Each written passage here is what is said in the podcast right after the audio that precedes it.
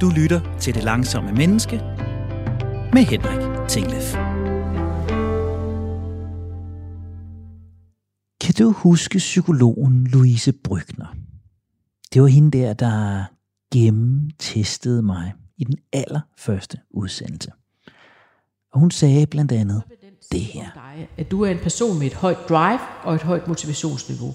Du er fuld af energi og er i stand til at gøre mange ting samtidig, og får også klaret mere end de fleste. Ja. Og det er jo det, der så accelererer lidt til den lidt mere, det er ikke sådan pæne ord, det er lidt mere megalomane og lidt mere narcissistiske i dig. Det er, at når du lader energien løbe, så får du også bekræftet dine grundantagelser om dig selv. Ja. Og det er jo vidunderligt. Ja. Jeg er et aktivt udadvendt og Ja. formående menneske, Ja. og jeg beviser igen og igen, at det er det, jeg Ja. er. Men de ender ofte med alt for meget at se til, og kan være i risikogruppen for udbrændthed. Og noget af det, som jeg ser ved stort set alle mennesker, som er øh, aktivt udøvende, og særligt i forhold til andre mennesker, og som har den her acceleration af arbejde, det er, at de får udviklet sådan et lille ja-ja-dyr, der sidder på højre skulder, kan vi sige, ja. som i alle sammenhænge hurtigt siger, ja ja, den tager jeg, den løber jeg med, jeg er på, og det skal jeg nok ordne. Men man må gerne overveje, om ja-ja-dyret skal have lov til at bestemme, Ja. Yeah. Der er noget, der tyder på, at jeg er nødt til at gøre det her bedre. Jeg er nødt til at gøre det langsommere. Så jeg ringede til Sebastian Nybo. Han er nemlig forfatter til den bog, der hedder Kunsten at sige nej.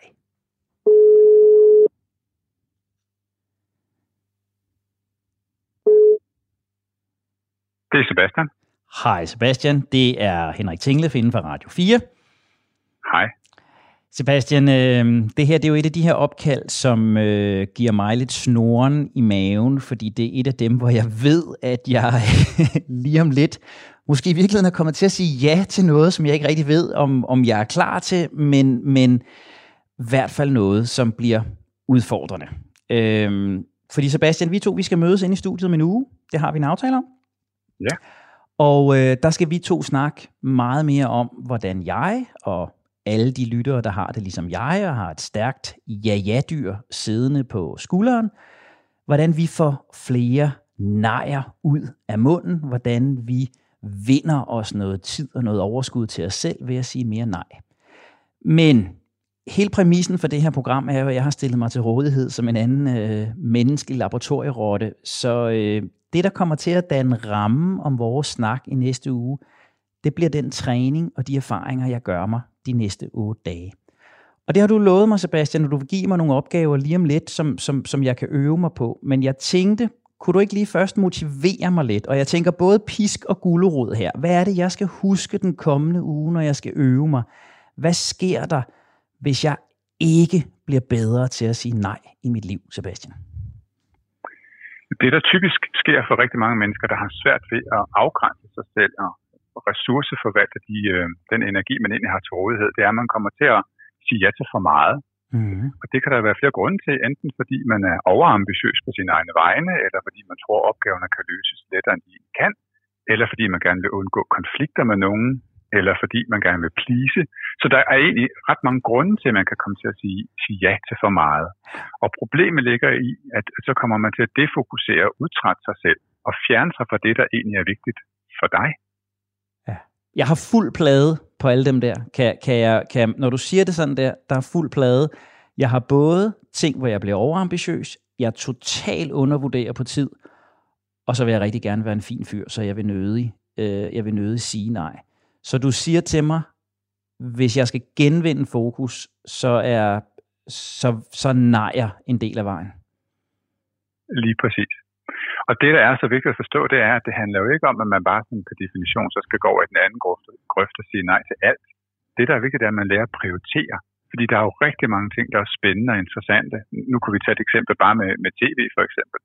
I øjeblikket er der sådan en streamingkrig, så der er jo 17 milliarder shows, man kunne se, og så kan man jo ikke lave andet. Og det er jo ikke, fordi de ikke er sjove og interessante, men er de vigtige, og er de nærende og udviklende for dig? Eller er det bare en måde, det fokuserer på? Det er det, der er vigtigt i kunsten at sige nej. Så hvis vi skal skære helt ind i benet til, på, på, på det, du siger her, du, du siger det jo ret tydeligt, men hvis vi virkelig skal bøje den i næren, hvad, hvad er det for en ledestjerne, jeg har? Hvis jeg bliver bedre til at sige nej, måske ikke i løbet af den kommende uge, men jeg vil øve mig på det, men hvis jeg over tid bliver bedre til at sige nej, hvad bliver så den store gevinst for mig? For det første, at du ikke bliver så udtrættet, og for det andet, at du kommer til at arbejde mere ind i det, der er vigtigt for dig, frem for bare at lave de ting, som du synes kunne være interessante, eller i et øjebliks begejstring bliver tændt på. Fordi det, det er jo det her med at, at bruge sit kompas. Hvis du har en ambition, ambition om at være et bestemt sted om fem år, nu tager vi bare det som target, og hvor er du nu? Så er der et gab mellem de to punkter. Og jo mere direkte linje du kan få mellem de to punkter, jo mere får du en oplevelse af, at du lever det liv, du egentlig gerne, gerne vil, frem for bare at være til rådighed og service provider for alle mulige andre. Og det er jo en vigtig pointe, når du siger direkte linje, ikke? fordi en del af min mission med det langsomme menneske er jo netop at skrue op for effektiviteten ved at skrue ned for tempoet. Og hvis jeg skruer ned for tempoet, tænker mig bedre om, skruer op for nejerne, så siger du til mig, så får jeg en mere direkte linje mod, mod målet. Der bliver simpelthen færre afstikker af, af irrelevante øh, aktiviteter og beskæftigelser og forpligtelser. Lige præcis. Og det vil jo også være super trist, som jeg jo egentlig oplever nogle gange i min praksis, at der kommer mennesker, som, som er stort set på vej til at skulle gå på, gå på pension, og som siger, at de synes nu, når de kigger tilbage, at de faktisk har forfejlet en del af deres energiforvaltning, fordi de har ikke brugt tid på de mennesker, de er holdt af. De har brugt tid på nogle ting og nogle projekter på arbejdet, som egentlig ikke var primært vigtige. Så det er den her sondring hele tiden, som er så super interessant. Og der er det jo vigtigt, at vi ikke vurderer, hvad der er rigtigt for det enkelte menneske, men lader det være op til det enkelte menneske at finde det, der er vigtigt for dem. Ja. Jeg kan ikke afgøre, hvad der er vigtigt for dig eller for nogen andre, men jeg kan give dig nogle redskaber til, at du kan lære at blive skarpere og bedre til at vurdere, hvad der er vigtigt for dig. Og bedre overgang kunne vi ikke lave. Det var en radiovært værdig, det der, Sebastian. Øh, du kan give mig nogle redskaber og nogle guidelines. Hvad er det, jeg skal øve mig på i den kommende uge? Der er præcis otte dage til vi ses.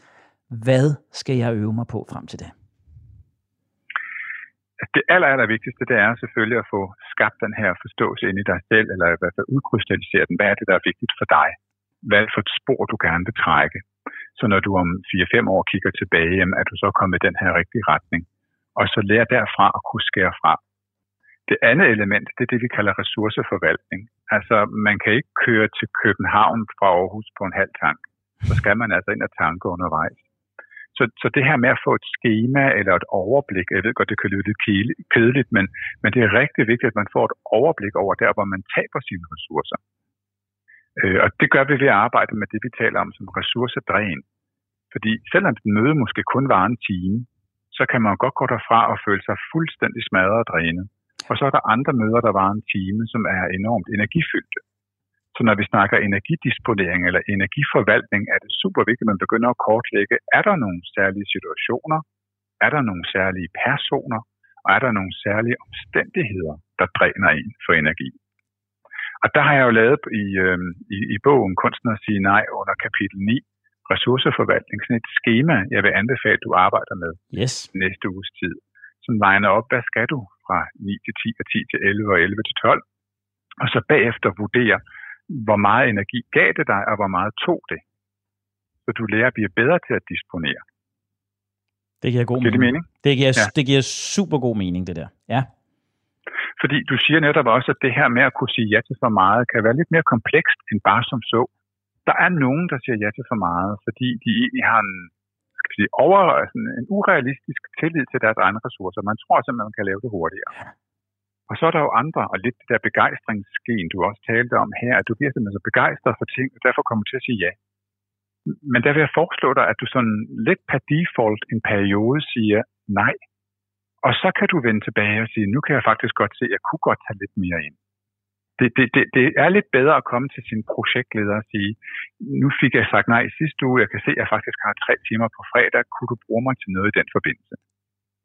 Frem for at sidde fredag eftermiddag kl. kvart kvalme og være ved at signe, af, fordi man ikke kan overskue opgaven. Den er mega god, og den er lige til at tage fat i, og jeg har allerede nu, jeg vil ikke afsløre den, for den kan vi snakke om i næste uge, når vi ved, hvordan det er gået. Men jeg har, en, jeg har et helt konkret møde i morgen, hvor jeg bør sige nej.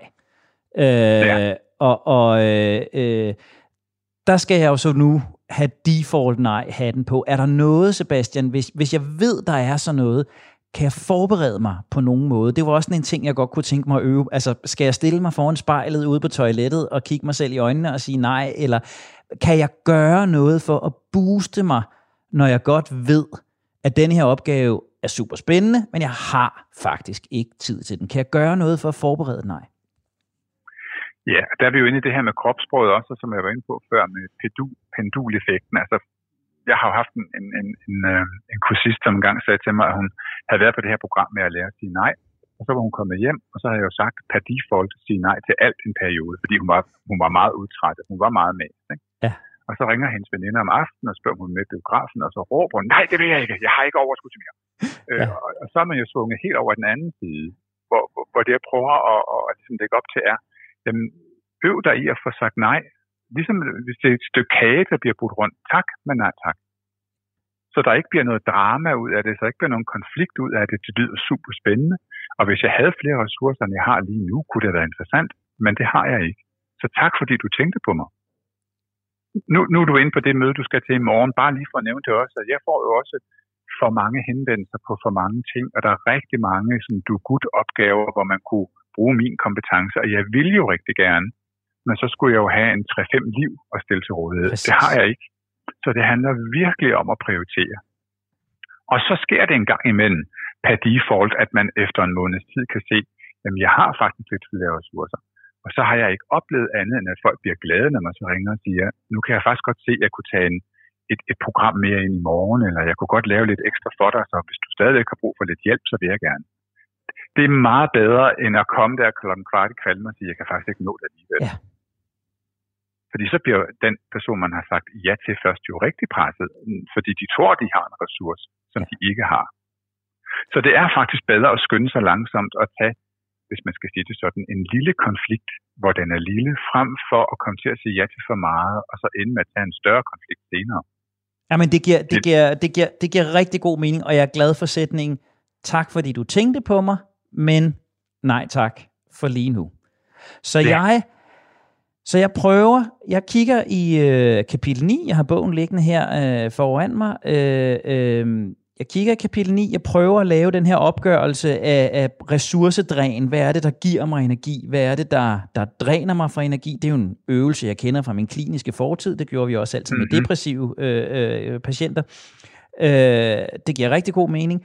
Jeg øver mig i et, et default nej, pakket godt ind i tak fordi du tænkte på mig, men, øh, og så siger du, er der denne her med at få klarheden over, hvad er det, der er vigtigt for mig, at jeg måske lige sætter mig måske i virkeligheden i forlængelse af vores samtale nu, og gør mig klart, hvad er det, jeg gerne vil hen over den kommende uge, hvad bringer mig i den retning, og hvad er det, jeg er nødt til at sortere fra?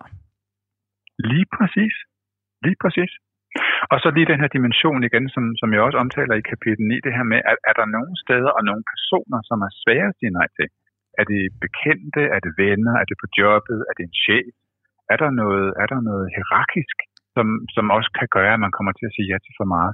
Altså, du laver en undersøgelse, og så kan vi jo lave en plan derfra, hvordan du så bedst i forhold til de nejer, du kommer til at, eller de ja, du kommer til at sige, kan ændre dem til et, til et ikke-konfliktskabende nej.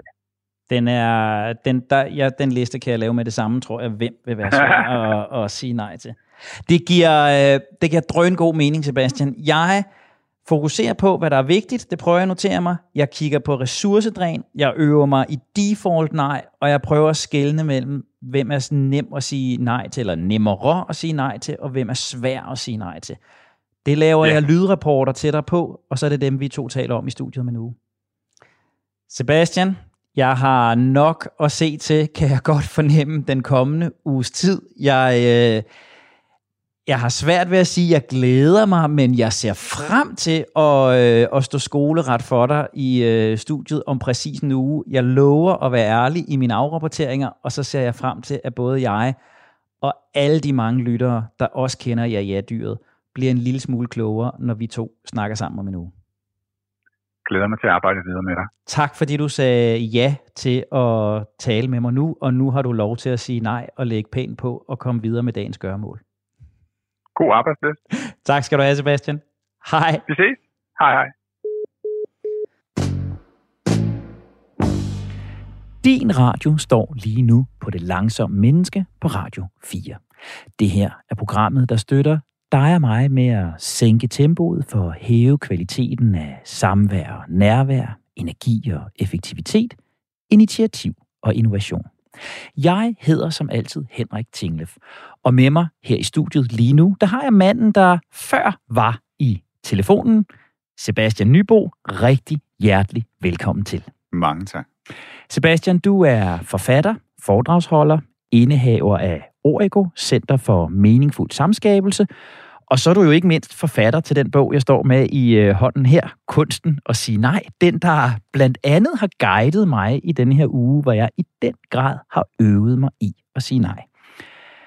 Det har været mere udfordrende, end øh, jeg havde øh, regnet med, men det har også været super interessant. Meget spændt på at høre dine resultater. Og de kommer, fordi mm. jeg har jo lavet lydoptagelser undervejs, og jeg tænker, at det vi to gør sammen nu, Sebastian, det er, at jeg spiller nogle små lydsnaser for dig. Mm. Så får du mulighed for simpelthen at kigge ind i den menneskelige laboratorierottes arbejde, mm-hmm. og så øh, kan vi sammen spare om, hvordan jeg har været undervejs, så du kan give mig og lytterne, der har det ligesom jeg, lidt tips til, hvordan vi kan arbejde videre med det. Meget gerne. Og vi starter simpelthen øh, første aften. Det er ganske kort efter, vi to har talt sammen. Vi skal en tur hjem i min stue. Ja, yeah. Sebastian, øh, jeg har sat mig øh, godt til rette her med dit øh, kapitel 9. Det er øh, ikke mere end 5-6 timer siden, vi talte sammen. Det er første aften her i mit øh, nej-forsøg. Og øh, jeg sidder her i min stue og hygger mig lidt med at kigge i kunsten og sige nej. Og, og jeg tror, at det, der bliver tydeligt for mig i forhold til det her projekt, det er, at øh, det, der dræner mig, det er, at jeg aldrig har tid til pausen. At, at jeg hele tiden er on a schedule, fordi jeg simpelthen har fået sagt ja til for meget. Øh, der er rigtig mange af de ting, jeg gør, der giver mig energi. Jeg elsker mit arbejde. Jeg elsker at lave radio. Jeg elsker at lave det her program. Men det dræner mig, når jeg synes, jeg ikke har tid og ro til at forberede det ordentligt. Til at tænke de sjove tanker om, hvordan det kunne gøres. Til at gå i dybden med, øh, hvordan jeg egentlig arbejder med det. Og lige sådan med, med de øvrige aktiviteter, jeg har. Det, så, så alt det, min kalender er fyldt med, er, er, som sådan noget, eller sådan de store chunks i min kalender, er noget, som jeg alt sammen godt kan lide. Men det, jeg ikke kan lide, det er alt det skidt, jeg har indimellem. Så er der også det her med, hvad, hvem det er, det er svært at, at sige nej til. Øh, hvor det også bliver meget tydeligt for mig, at øh, selvfølgelig er der noget emotionelt øh, i det. Det er klart. Øh, selvfølgelig til ens børn. Selvfølgelig er det sværere at sige nej til dem, øh, øh, anden familie, min søster, øh, den slags ting. Men professionelt set, øh, så er det helt klart noget med folk, jeg ser op til, folk, jeg beundrer, øh, folk, jeg gerne vil netværke med. Altså, jeg tror, det er lidt sådan noget med noget, der booster mit ego lidt. Så jeg tror sådan, overskriften i, i det her er, at altså, det, der dræner mig, det er alt det mærkelige fyld, jeg får lagt ind. Det, jeg skal have ud af at sige nej, det er, jeg skal simpelthen tid til at lave ingenting. Jeg skal have tid til ingenting. Jeg skal have tid til bare at tænke, tid til bare at lade, lade tingene snore. Det er det, jeg skal have ud i det her. Øh, og jeg skal, jeg skal have den der opmærksomhed på, på det der ego-boost, øh, karriere-boost, mulighedsboost, som, som kan få mig til at sige en øh, masse jager. Du har sikkert en hel masse opfølgende spørgsmål, men det her er sådan essensen af, når, øh, når jeg har siddet her og, øh, og arbejdet med dit øh, kapitel 9. Og nu tror jeg faktisk bare, at jeg vil slukke optageren, lade musikken køre, og, og så vil jeg prøve det der med bare, bare lige at sidde lidt. Og det gjorde jeg så rent faktisk, Sebastian. Jeg sad bare lidt der og nød aftenstilheden og jazzen i baggrunden. Men hvad tænker du umiddelbart om de her indledende overvejelser. Er jeg der, hvor mange mennesker er? Er jeg i en eller anden mærkelig kategori for mig selv? Er der noget, jeg helt har glemt at overveje? Hvad er din umiddelbare refleksion på min start på projektet?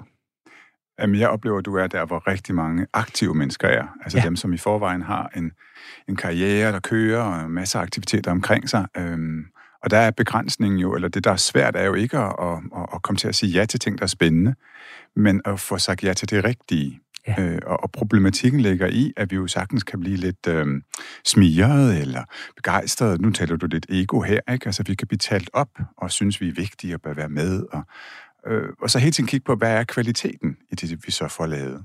Fordi det er jo ikke rart at være med til noget, hvor man ikke har forberedt sig ordentligt. Det er jo ikke rart at stå og synes, man måske lige skulle have overvejet de her detaljer en gang til, eller få nogle spørgsmål fra sagen, man ikke rigtig kan svare på, eller blive bragt et sted hen, som ikke er rart.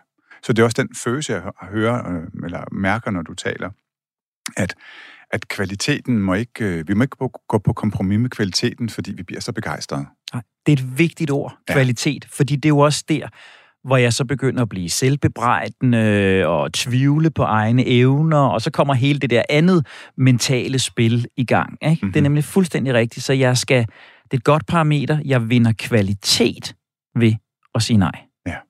ja. Ved at lave en selektion, øh, og, og igen kan man sige, det er jo så nemt øh, at sidde og forekaste en uge, som du nu har gjort i kapitel 9 her, ikke? Men, men det er lige så vigtigt at gå tilbage og kigge og sige, jamen, hvordan gik det så? Gav det her møde så noget, eller fik jeg tid til at forberede mig, eller jeg kan huske, at jeg havde en booker før, som når hun bookede mig til foredrag, øh, måtte jeg sige til hende, du, jeg kan godt nå distancen, men hvor skal jeg nå at tisse, hvor skal jeg nå at spise, hvor skal, altså, det kunne fysisk godt lade sig gøre, men der var simpelthen ikke tid til overhovedet, der kunne være en eneste detalje, som ikke kørte, som det skulle. Og, og sådan, et, øh, sådan et spænd er ikke rart at leve med. Øhm, og det er der jo nogen, der gør, altså sådan helt professionelt. Nu står du også her i, i studiet og afvikler, ikke? og det gør man jo også på, på tv. Altså, og, og, så er der nogle særlige omstændigheder, hvor man bliver skærpet. Der er det jo enormt vigtigt, at man sørger for, at der er plads omkring en, op til sådan en toppræstation. Ja, og det, er jo, og det er jo netop det, og nu kan du jo høre lige om lidt, hvordan det er gået. De har svinget mm. noget, kan jeg mm. afsløre allerede. Men, men det er jo netop det, jeg mærker, at jeg mangler, som jeg også siger her, den der tid til, ja, ingenting. Ikke? Mm-hmm. Øh, nogle gange selv det mest basale, at spise, at tisse, at, mm-hmm. at få forberedt sig. Men nogle gange også bare det der til at kigge ud i luften. Mm-hmm. Ha' tiden til, når vi to er færdige i dag, lige at have en halv time, hvor der egentlig ikke er noget, jeg skal. Mm-hmm. Øh, og, og det kommer jeg til at mangle, når mhm. jeg får sagt ja til alt for meget. Mm-hmm. Ja. Man tænker ligesom på, at det er en pind i en vandpyt. Og aktivitet er super spændende, der kommer en masse ting op, og man er, reflekterer over mange ting, og man bliver begejstret, og det er jo super cool. Men indimellem, så skal vi pille den der pind op, så der bliver ro på igen, så alting ligger sig, og vi kan se klart. Problemet ligger lidt i, at vi får så meget ind i vores bevidsthed, nu også på Facebook og alle mulige andre platformer, hvor vi også føler lidt, at vi skal være på hele tiden, for det er alle de andre jo også. Så der kommer også sådan et, øh, samfundsmæssig pres i det, eller vi skal fremstille os selv på en bestemt måde, eller... Og det skal man også tænke ind i forhold til kvaliteten, vi snakkede om før. Ja. Og nu, nu kunne det være kvalitet i et oplæg eller et radioprogram, men det kan også være kvalitet i nærværet. Ja. Hvis vi har skyndt os ind til et eller andet arrangement, hvor vi kommer halsende ind og skal sidde nu og være fordybet i en samtale med nogle mennesker, som har noget på hjerte, så er vi dog ikke rigtigt. Nej. Så så falder kvaliteten igen. Så, så jeg tænker meget på langsomheden som et udgangspunkt for at kunne toppræstere. Ja. Og, og, og det netop det der med at være fuldt til stede, det jeg jo oplever, og det som gør mig ked af det, det er, at de mennesker, som jeg oftest oplever, jeg så ikke er nærværende nok over for, det er de forkerte. Ikke? Mm. Det er i virkeligheden dem, der betyder allermest for mig. Mm-hmm. Så er jeg ikke nærværende nok, når jeg kommer hjem til mine børn, eller jeg er ikke nærværende nok over for mine gode venner. Jeg får ikke besvaret deres sms'er eller deres beskeder, fordi det er, det er arbejdsrelateret, jeg får håndteret. Mm-hmm. Øh, så det kommer til at gå ud over de forkerte. Ja. Og det er jo en enormt vigtig læring at komme til, øh, som jeg også er inde på med de her forskellige zoner. Altså er det intimsfæren, bekendtskabssfæren eller venskabssfæren? Altså hvor, hvor, hvor får vi vores næring fra? Ja. Og, og der vil man typisk se, som, som yngre mennesker, at de tror, de får deres, deres næring fra de ydre faktorer. Yes. Men, men det er faktisk de nære relationer, hvis man skal leve et langt og et godt liv. Så er det de nære relationer, der er de vigtige. De stabile i ens tilværelse. Ikke? Så jeg skal have kvalitet ud af flere nejer. Jeg skal have nærvær over for de rigtige mennesker ud af flere nejer. Det giver afsindig godt mening, og det er, er samtidig en rigtig god overgang til der, hvor det så fejler for mig, mm. fordi øh, nu tager jeg dig så med til, øh, til, jeg tror i virkeligheden, det er dagen efter det her. Jeg tror, jeg siger det i klippet, men øh, jeg har brug for hjælp lige om lidt, Sebastian. Lad os lytte. Mm-hmm. Ja. Yeah. den er svær, den her, fordi det er... Øh det er i virkeligheden mindre end et døgn siden, jeg lavede mine øh, aftaler med Sebastian. Jeg sidder på mit kontor nu, øh, læner mig godt tilbage i stolen her, fordi jeg, øh, jeg har fejlet. Øh, jeg har, ja, lad os tage den fra en ende af. Jeg fik en mail forleden dag. Jeg blev inviteret eller bedt om at skrive et kapitel til en lærebog. Øh, det kildede mit ego lidt, det kildede min øh, faglige stolthed. Øh, jeg blev smiret, jeg blev glad, det synes jeg var interessant. Øh, men jeg har ikke tid. Jeg har ikke tid til at skrive et kapitel til en lærebog. Øh, jeg, øh, jeg har et lille radioprogram, jeg passer. Jeg er ved at skrive på en anden bog, et ret stort projekt. Øh, jeg har en forholdsvis fyldt øh, foredragskalender. Øh, øh, det er bare ikke nu, jeg skal det. Så jeg vandt lidt tid ved at bede om et telefonmøde. Lad os snakke om det. Tusind tak for henvendelsen. Lad os, lad os tale om det. Øhm, det telefonmøde har lige været afholdt.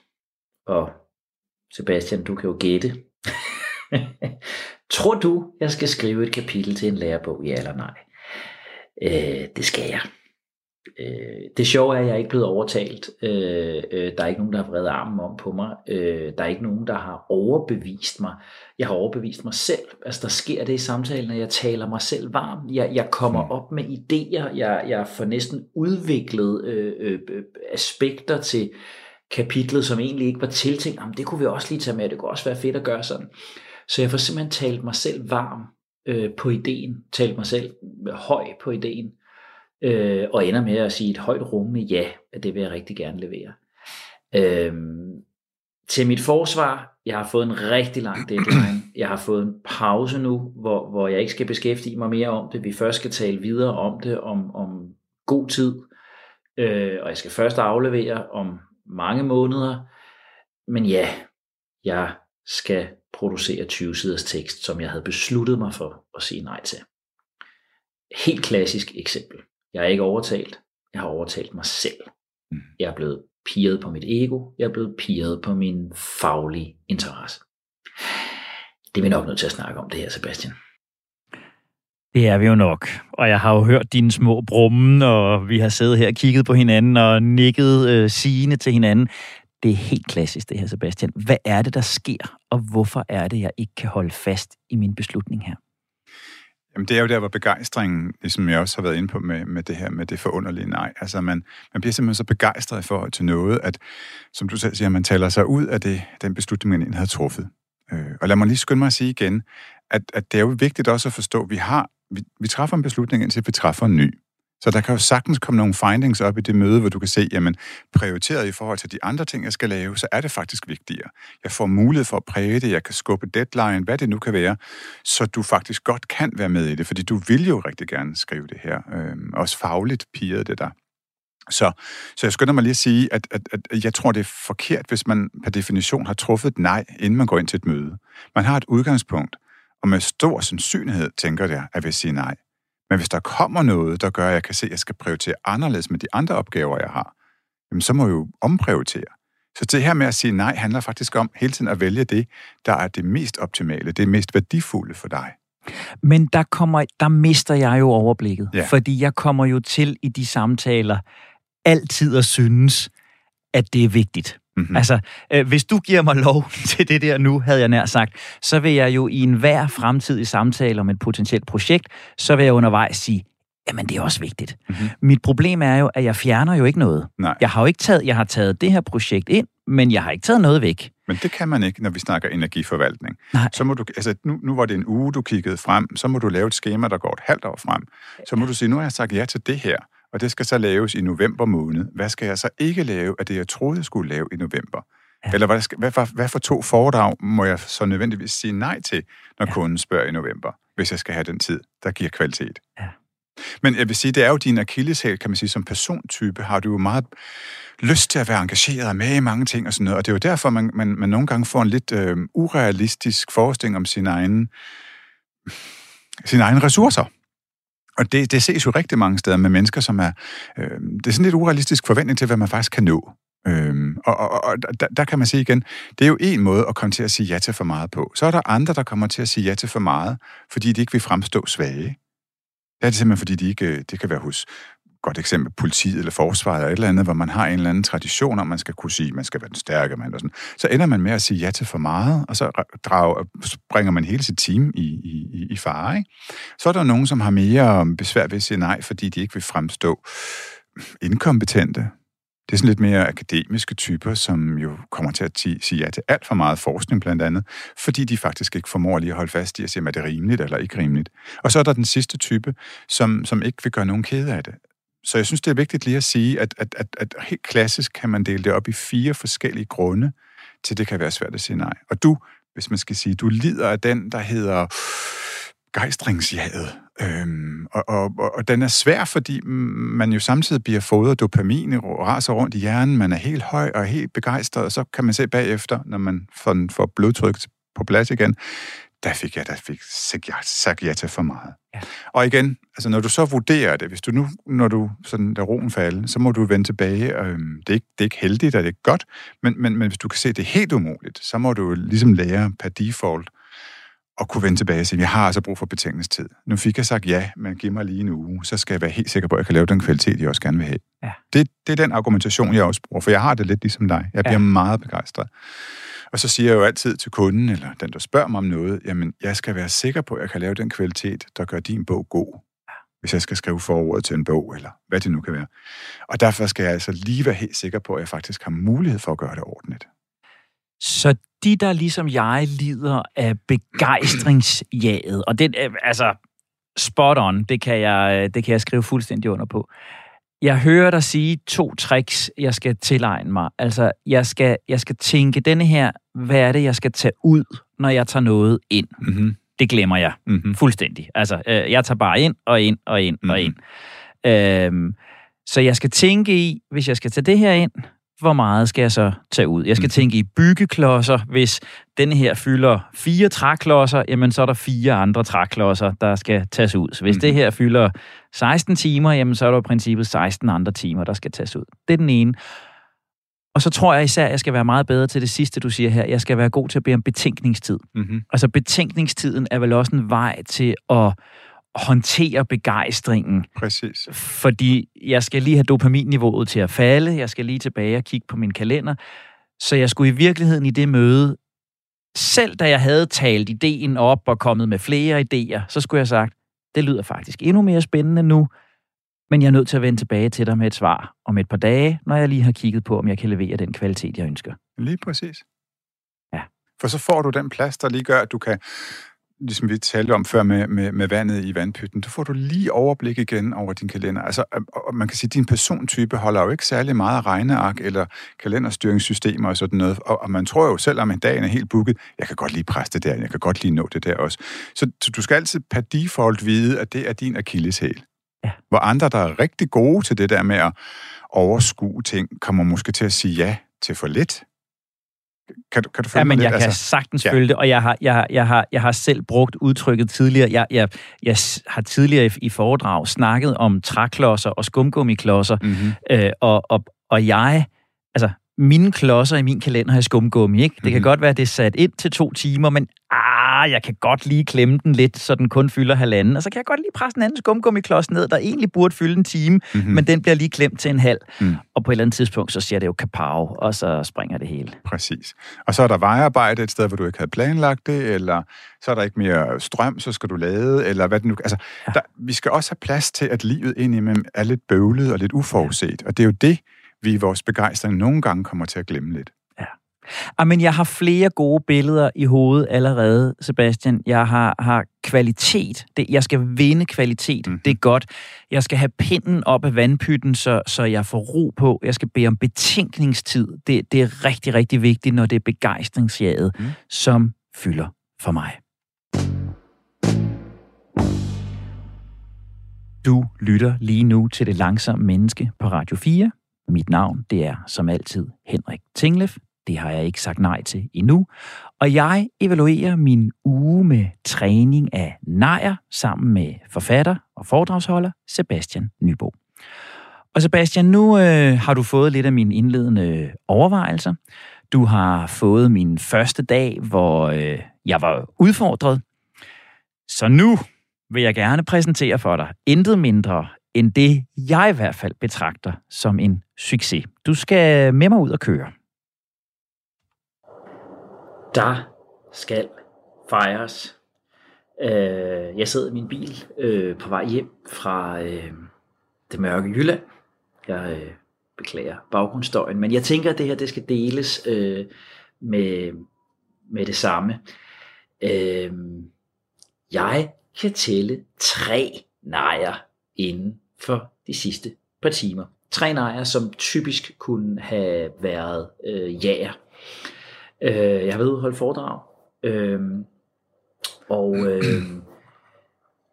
der bliver man tit i forlængelse af foredrag øh, opfordret til, øh, kan du ikke lige sende mig de der links på, øh, du refererede til, hvad var det for noget, øh, der er tit en tre, fire mennesker, som, øh, som gerne vil have noget ekstra. Øh, det sagde jeg nej til. Jeg sagde pænt nej. Jeg sagde, ved du hvad, det kan jeg godt forstå, du gerne vil have. Det har jeg simpelthen ikke overskud til øh, i øjeblikket. Øh, prøv at kigge der og der, så finder du sikkert noget. Øh, der, var en, der var et par stykker af dem, øh, to, tre, fire stykker i hvert fald, øh, hvor jeg helt sikkert var kommet hjem med, med ekstra arbejde øh, tidligere. Jeg gav lidt, fordi jeg sagde, kig der og der, men, men jeg fik sagt nej. Det var den ene. Øh, den anden, også en klassiker. Øh, vil du hvad, vi skal over og spise? Vil du ikke med? Øh, vi kan sagtens finde en tallerken til dig. Øh, helt ærligt, klokken lige nu er på den anden side syv. Øh, jeg vil gerne hjem øh, til min datter. Øh, jeg kunne sagtens have sagt ja øh, af, af venlighed. Nu havde de jo været søde mod mig, så, så, så altså, ja, men og jeg gjorde det faktisk rimelig kort, uden, og faktisk jeg var opmærksom på ikke at forklare eller undskylde, men, men tak, men, men nej tak, jeg kører hjem, jeg vil gerne hjem og nå at se min datter, inden, inden øh, hun er gået i seng. Øh, så den er jeg stolt af. Øh, og så er jeg faktisk, øh, mærkeligt som det lyder, så er jeg faktisk stolt af, at jeg sagde nej til et andet foredrag, jeg blev tilbudt. Øh, det sker jo også, holder et foredrag, og så sidder der en i salen, og kunne du ikke tænke dig at komme til os?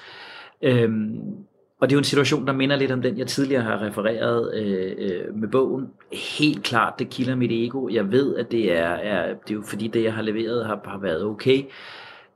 Jeg har ikke tid til mere. Øhm, og det fik jeg faktisk sagt pænt. Øh, ved du hvad, det er vældig pænt af dig. Det kan jeg simpelthen ikke love dig lige nu. Øh, så nej tak. Så hey, jeg kommer hjem uden ekstra arbejde. Jeg kommer hjem tidligere i hvert fald en time tidligere, end jeg ellers ville have gjort. Og kommer selvfølgelig også hjem, ikke lidt fattigere, men, men, men jeg har ikke skabt den omsætning. Men øh, øh, jeg har sagt nej tak til noget, som jeg vidste ville være fedt at sige ja til nu, men som jeg vil være stresset over og presset over, når det skulle leveres om ikke særlig lang tid. Point til mig. Mm-hmm. Tillykke. Tak. Det synes jeg nemlig. Mm. Jeg synes nemlig, der skulle point i det der. Og jeg tænker på, når jeg står og, og lytter til det nu, og jeg kan faktisk også huske det fra den aften, at jeg var meget opmærksom på den måde, jeg sagde nej på. Mm. Altså, jeg prøver også sådan her at redegøre for det. Mm. Øh, øh, at, at, at ikke være for afvisende. Øh, jeg prøver også at bruge kvaliteten. Jeg vil gerne gøre det ordentligt. Og jeg tænker jo i virkeligheden, at det, det ligger op til, Sebastian, fordi du taler jo om et kompetent nej, om et kærligt nej, om mm. forunderlige nejer og resolute nejer. Så, så det her er måske i virkeligheden en oplagt anledning til at tale om de forskellige nejer, vi kan bruge mm-hmm. i mhm. forskellige situationer. Jeg fik tolket, tøjret mit begejstringsja her, mm-hmm. men, men, men hvad ligger der i de her forskellige nejer? Jamen det første tænker jeg i hvert fald i forhold til det her med kildeangivelse og ting og sager og sådan noget, at, at det er et kompetent nej. Øh, det har vi faktisk ikke aftalt, det er ikke inden for rammen. Øh, til gengæld kunne man måske sige også, hvis vi snakker læringsloop i det, jeg har i hvert fald lært nu, fordi jeg ved, at der er rigtig mange, den der tænkertype, som, som gerne vil have dokumentation. Så laver jeg altid nogle små pdf'er, en 7-8 sider, som bare ligger der, som highlighter det meste af det indhold, jeg har været igennem. Øh, og så koster det mig ikke noget ekstra lige at sende det. Så sender jeg det faktisk til kunden dagen før, så er jeg sikker på at have det ude af mit hår, og så er det deres ansvar. Så det kunne måske spille ind til dig og sige, jamen, hvis du ved, at der er nogle ting, som folk kunne spørge til mange gange, så lav en pdf. Ja. Øhm, fordi den, den ligger der jo bare og, og kan bruges igen og igen. Øhm, det andet element, det her med at sige, øhm, sige nej til at spise, det er jo det kærlige nej. Øhm, og der prioriterer du bare et andet menneske vigtigere end dem, du lige sidder sammen med. Det er en perifær forbindelse, og man kan jo godt undgå at sige nej. Man kan bare sige, ej, hvor er det dejligt, at du har inviteret mig til at spise med. Jeg vil hellere hjem.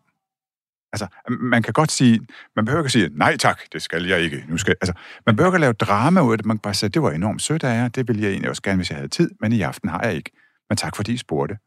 Så er der ikke noget drama i det overhovedet. Så, så, så det, det er det kærlige nej. Øhm, og så er der den sidste, den her med at sige nej til foredraget. Igen kan man sige, kan man skubbe det? Øh, kunne det ligge på et andet tidspunkt? Kan man igen give dig selv den der respittid til at sige, men må jeg lige tænke over det? Kan vi vende tilbage til det? Fordi jeg kan i hvert fald se tit på min kalender, om, om jeg skal have et foredrag om form, formiddagen eller om eftermiddagen.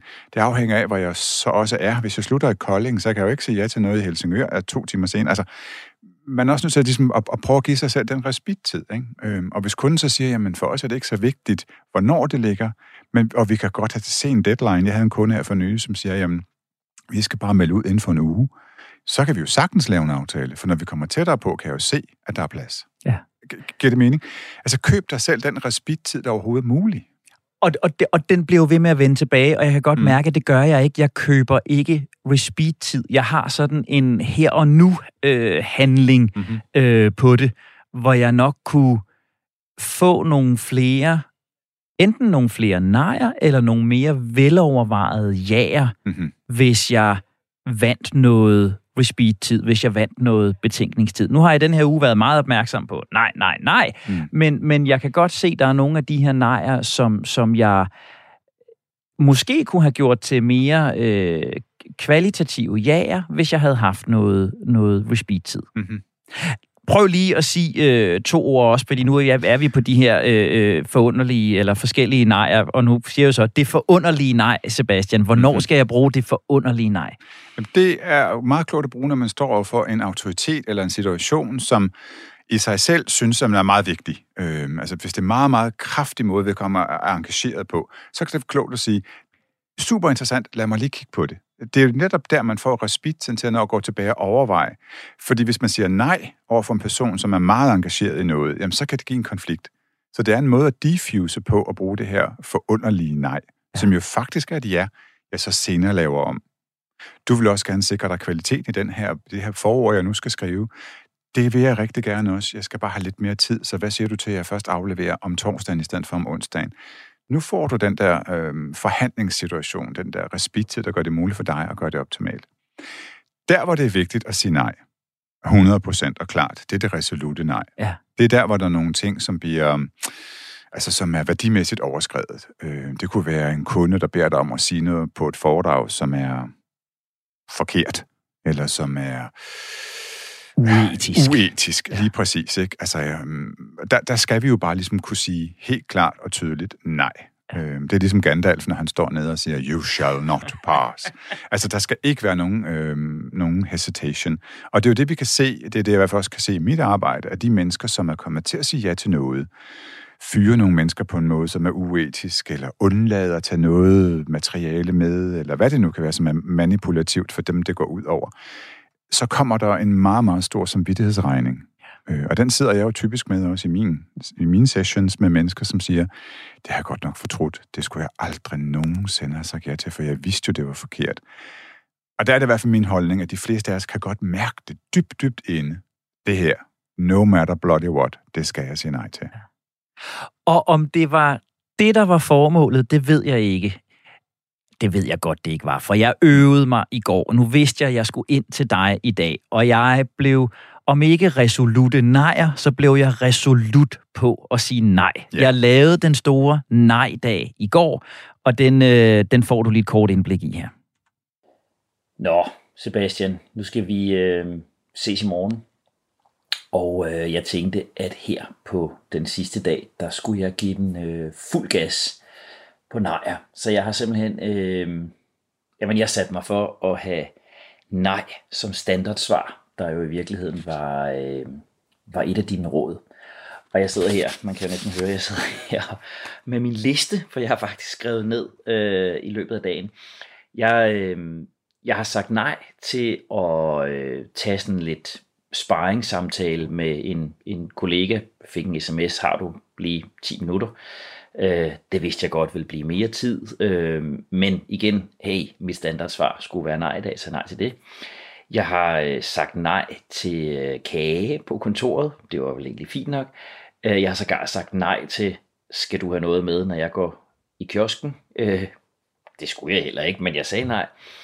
Jeg sagde nej til øh, en ekstra vask på Q8, eller hvis det i virkeligheden to ekstra vaske, jeg skulle vask min bil, og så et eller andet med, vil du ikke have et eller andet oveni og sådan noget. Ikke noget, jeg ville have sagt ja til ellers måske, men jeg sagde nej. Jeg har sagt nej til at sende noget legetøj. Jeg har til salg på Den Blå Avis noget ungernes gamle øh, legetøj. Det vil jeg helt klart have sagt ja til øh, tidligere. Jeg fundet ud af, at det havde kostet mig en, en, en masse tid. Øh, jeg sagde nej til min øh, overbo om at bytte en vasketid. Det ville jeg helt klart også have sagt ja til tidligere. Ikke fordi det havde været det store problem, men, men det havde alligevel skulle øh, ændre noget øh, for mig. Jeg øh, har sagt nej, eller altså jeg sagde nej til mig selv. Jeg undlod at tilbyde at køre min datter til dans. Normalt tager hun toget. Øhm, og jeg var lige sådan, ah, det kunne jeg godt gøre, men, men fik sagt nej til mig selv. Øhm, ja, jeg tror sådan, øh, når jeg sidder her med listen, altså generelt nej, nej, nej, nej, nej, hele vejen ned igennem. Men, Sebastian, og der har jeg altså en høne at plukke med dig, fordi jeg fik et opkald i eftermiddag. Øhm, og øh, det gik på, at øh, der var en, der havde en ekstra billet til FCK's pokalkamp i aften i Nykøbing. Øhm, og jeg sagde nej. Og, og det er, Sebastian, med tungt, tungt hjerte, og det smerter.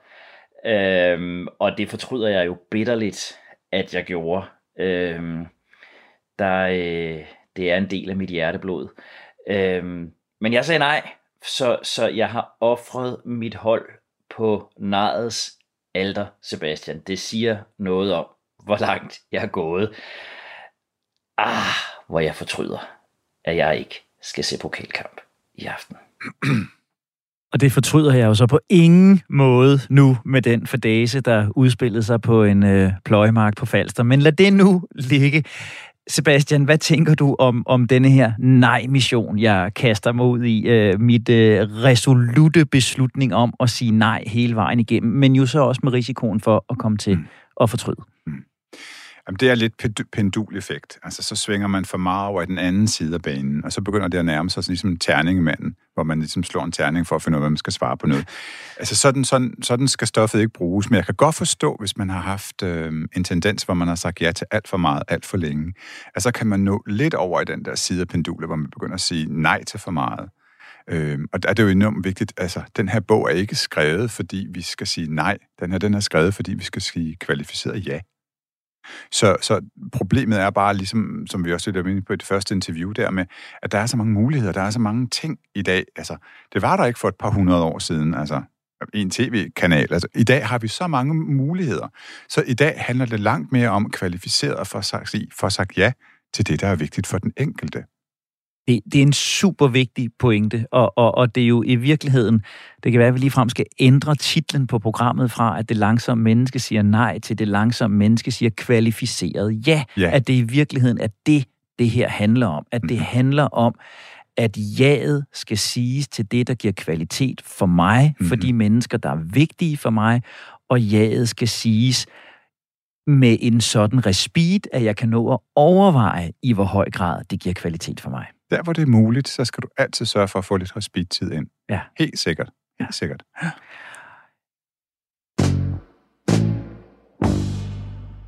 Du lytter stadig til Det Langsomme Menneske på Radio 4. Jeg hedder Henrik Tinglef, og sammen med forfatter og foredragsholder Sebastian Nybo, der har jeg netop udvekslet erfaringer fra min uge med benhård, nogle gange også for benhård, nej-træning. Og det betyder jo, at det nu er blevet tid til. Det langsomme menneske præsenterer dagens slow hacks. Se, det vi jo rigtig gerne vil her i programmet, Sebastian, det er, at vi gerne vil hjælpe mennesker, der lider af den samme moderne syge som jeg, lysten til at sætte tempo på, lysten til at engagere sig, lysten til at sige en masse jaer, til at sætte tempoet ned og opnå en højere grad af kvalitet. Så vi forsøger at opsummere vores programmer i helt praktiske, lavpraktiske slow hacks. De der helt konkrete handleanvisninger, de der helt konkrete tiltag, som jeg og lytterne kan sætte i værk allerede i morgen. Nu har vi givet nogle eksempler ved øh, de klip, som øh, jeg har spillet her i dag. Men hvis du nu sammen med mig skulle kondensere dagens program, hvad vil så være dit bud på et godt slow hack i nej-perspektivet eller det kvalitative ja-perspektiv? Mm-hmm. Så skal det være, at man skal skynde sig langsomt og gøre de rigtige ting rigtigt første gang. Fordi det, der kan være issueet for den typologi, som nu er du er rundet af, er, at man bliver begejstret for at sige ja til alt for meget. Så du laver en masse ting, men du laver ikke de ting, der er vigtige for dig.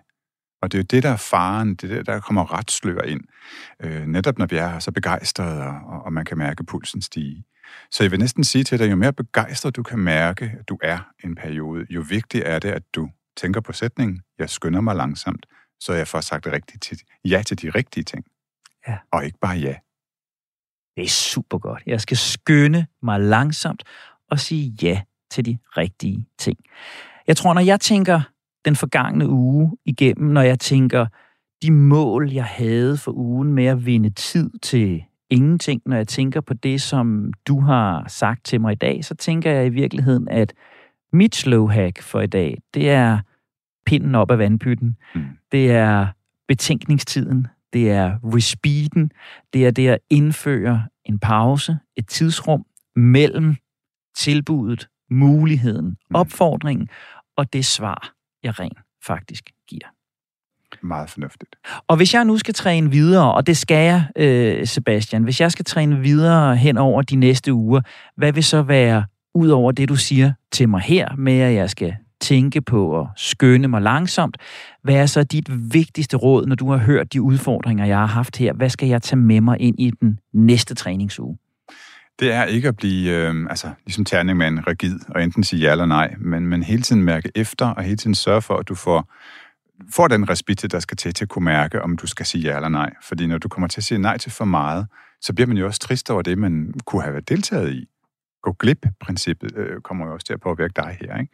Så, så, så en mere nuanceret tilgang til det. Og så kan man sige, det er rigtig klogt at lave de her læringsloops, hvor man går tilbage og ser på den uge, der så er gået. Hvad lykkedes for mig, og hvad lykkedes ikke for mig?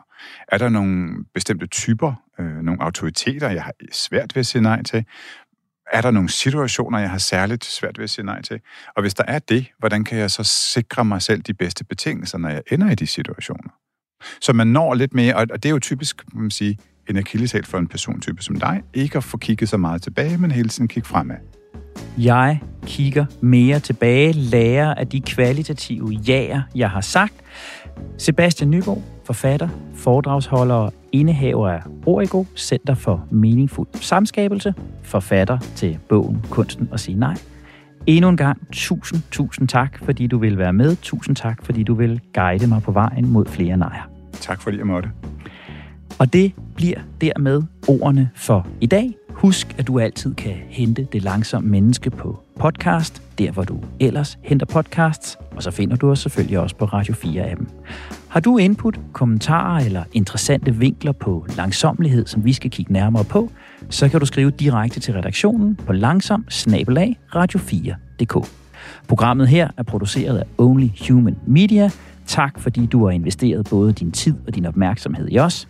Jeg hedder Henrik Tinglef, og med langt flere nejer på tungen, der fortsætter jeg nu med at sige ja til at blive det langsomme menneske.